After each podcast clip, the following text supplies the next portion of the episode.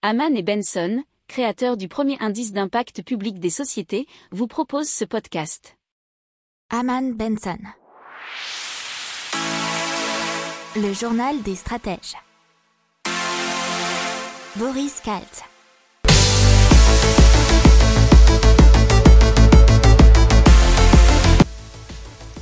Bonjour à tous et bienvenue dans le journal des stratèges pour une revue de l'actualité éco, tech et impact du jour. La une, c'est Fairtax qui accuse les géants de la tech américaine d'avoir sous-estimé leurs impôts de 96,3 milliards de dollars.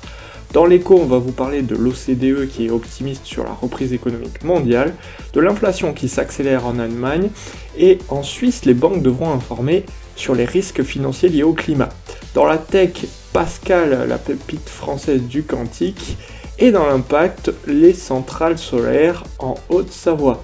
Vous écoutez le journal des stratèges numéro 120 et ça commence maintenant. Et donc on va parler d'imposition avec Fairtax qui accuse donc les géants américains, les Silicon Six, c'est-à-dire les GAFAM, Google, Amazon, Facebook, Apple et Microsoft, plus Netflix, d'avoir pas assez payé d'impôts, environ 100 milliards de dollars. Alors, ce qui est dit, c'est qu'ils auraient réglé 149 milliards de dollars d'impôts de moins dans le monde qu'attendu selon les taux d'imposition nominaux dans les pays où ils seraient installés et sur la période bah, les dix dernières années. Il existerait donc un écart entre les impôts payés dans les rapports annuels des entreprises et les espèces effectivement versées. Au total, c'est environ 100 milliards plus précisément 96,3 milliards de dollars qui se seraient envolés entre les impôts provisionnés et les impôts versés en espèces. La fondation a expliqué s'être appuyée sur le formulaire 10K, 10K si vous préférez, un rapport annuel résumant les performances financières des entreprises américaines exigées par la Securities and Exchange Commission des États-Unis. Le Guardian, qui a relayé l'étude, rapporte que les entreprises ont réglé 219 milliards sur la dernière décennie, et c'est seulement 3,6% de leurs revenus totaux qui s'élèvent à environ 6 billions de dollars. Et on parle de reprise économique mondiale avec l'OCDE, qui est l'organisation de coopération et de développement économique, qui compte 30 pays et qui représente 60% du PIB mondial, prévoit un rebond du PIB mondial de 5,8% cette année, c'est 0,2% de plus que dans les prévisions du mois de mars. Pour l'an prochain, la croissance économique devrait progresser de 4,4%, mais attention, selon eux, cette reprise restera tout de même fragile le retour de l'inflation en Allemagne puisque les prix de l'énergie, le fuel, l'essence et le gasoil ont augmenté de 10% sur un an, de mai 2020 à mai 2021. Les prix des produits alimentaires ont progressé de 1,5%, alors que ceux des services ont cru de 2,2% sur un an. Alors selon les analystes, l'inflation pourrait même atteindre temporairement 4%, c'est le plus haut niveau depuis 1994.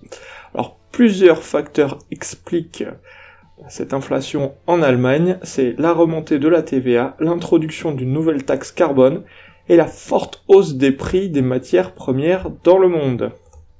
Allez, on parle de banque et de climat en Suisse puisque les banques et assurances devront informer le public des risques financiers liés au climat. Euh, les conséquences du changement climatique peuvent, selon la FINMA, qui est l'autorité fédérale de surveillance des marchés financiers suisses, peuvent provoquer des risques importants pour les établissements financiers. Alors ils devront donner des informations qualitatives et quantitatives dans ce domaine. Alors, elles doivent maintenant désormais euh, détailler les principaux risques financiers liés au climat et leur influence sur la stratégie commerciale, leur modèle d'affaires et la planification financière. Elles doivent également dévoiler les processus mis en place pour identifier et gérer ces risques, tout comme la méthodologie employée pour quantifier ces dangers. Ceci va entrer en vigueur à partir du 1er juillet eh bien ça sera une obligation pour les grandes banques et les assureurs, comme on vous l'a dit. Alors il y a plusieurs catégories, 1 et 2, mais ce sont des détails.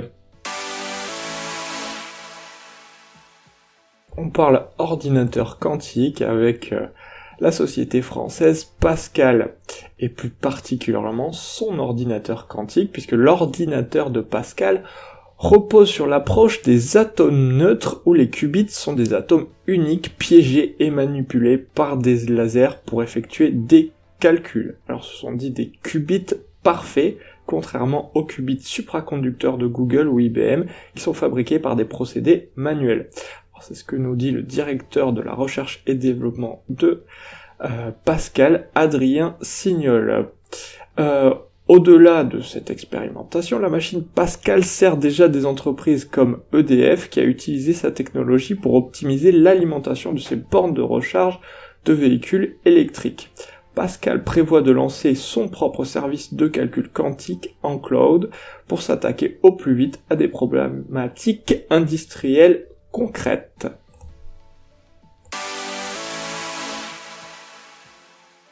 Allez, on parle tout de suite centrale solaire, puisqu'en janvier 2021, des dizaines de panneaux photovoltaïques ont été installés à Favergue, à Seitenex, en Haute-Savoie. Depuis bah, mardi dernier, le mardi 25 mai, le parc solaire a été mis en service. Il est implanté sur une ancienne décharge de la commune de près de 7000 habitants. C'est une façon valoriser de façon vertueuse le site qui était non utilisable, et ça selon la mairie. Environ 20% de la production sera utilisée en consommation locale pour les résidents, les commerçants et les entreprises bah, de la ville. Cette consommation en boucle locale sera mise en œuvre en septembre 2021. C'est un, un, circuit en cours d'énergie, ce veut être une première au niveau national. Le reste de la production, soit près de 2 MW crête, l'équivalent de la consommation électrique de près de 1000 foyers, sera injecté sur le réseau dans le cadre d'un contrat d'achat classique. La commune s'est associée à 45% à l'opérateur Corfou Solaire, et ce qui porte l'investissement total à 2,3 millions d'euros.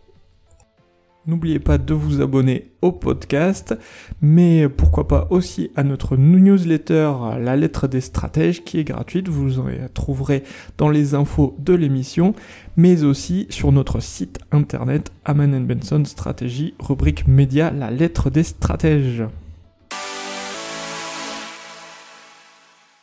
Voilà, c'est tout pour aujourd'hui. Je vous souhaite une excellente journée. Je vous dis à demain pour plus d'infos. Ciao Pour approfondir ces sujets, abonnez-vous à la newsletter de Haman et Benson et écoutez nos autres podcasts que vous retrouverez dans les notes de l'émission ou sur notre site internet.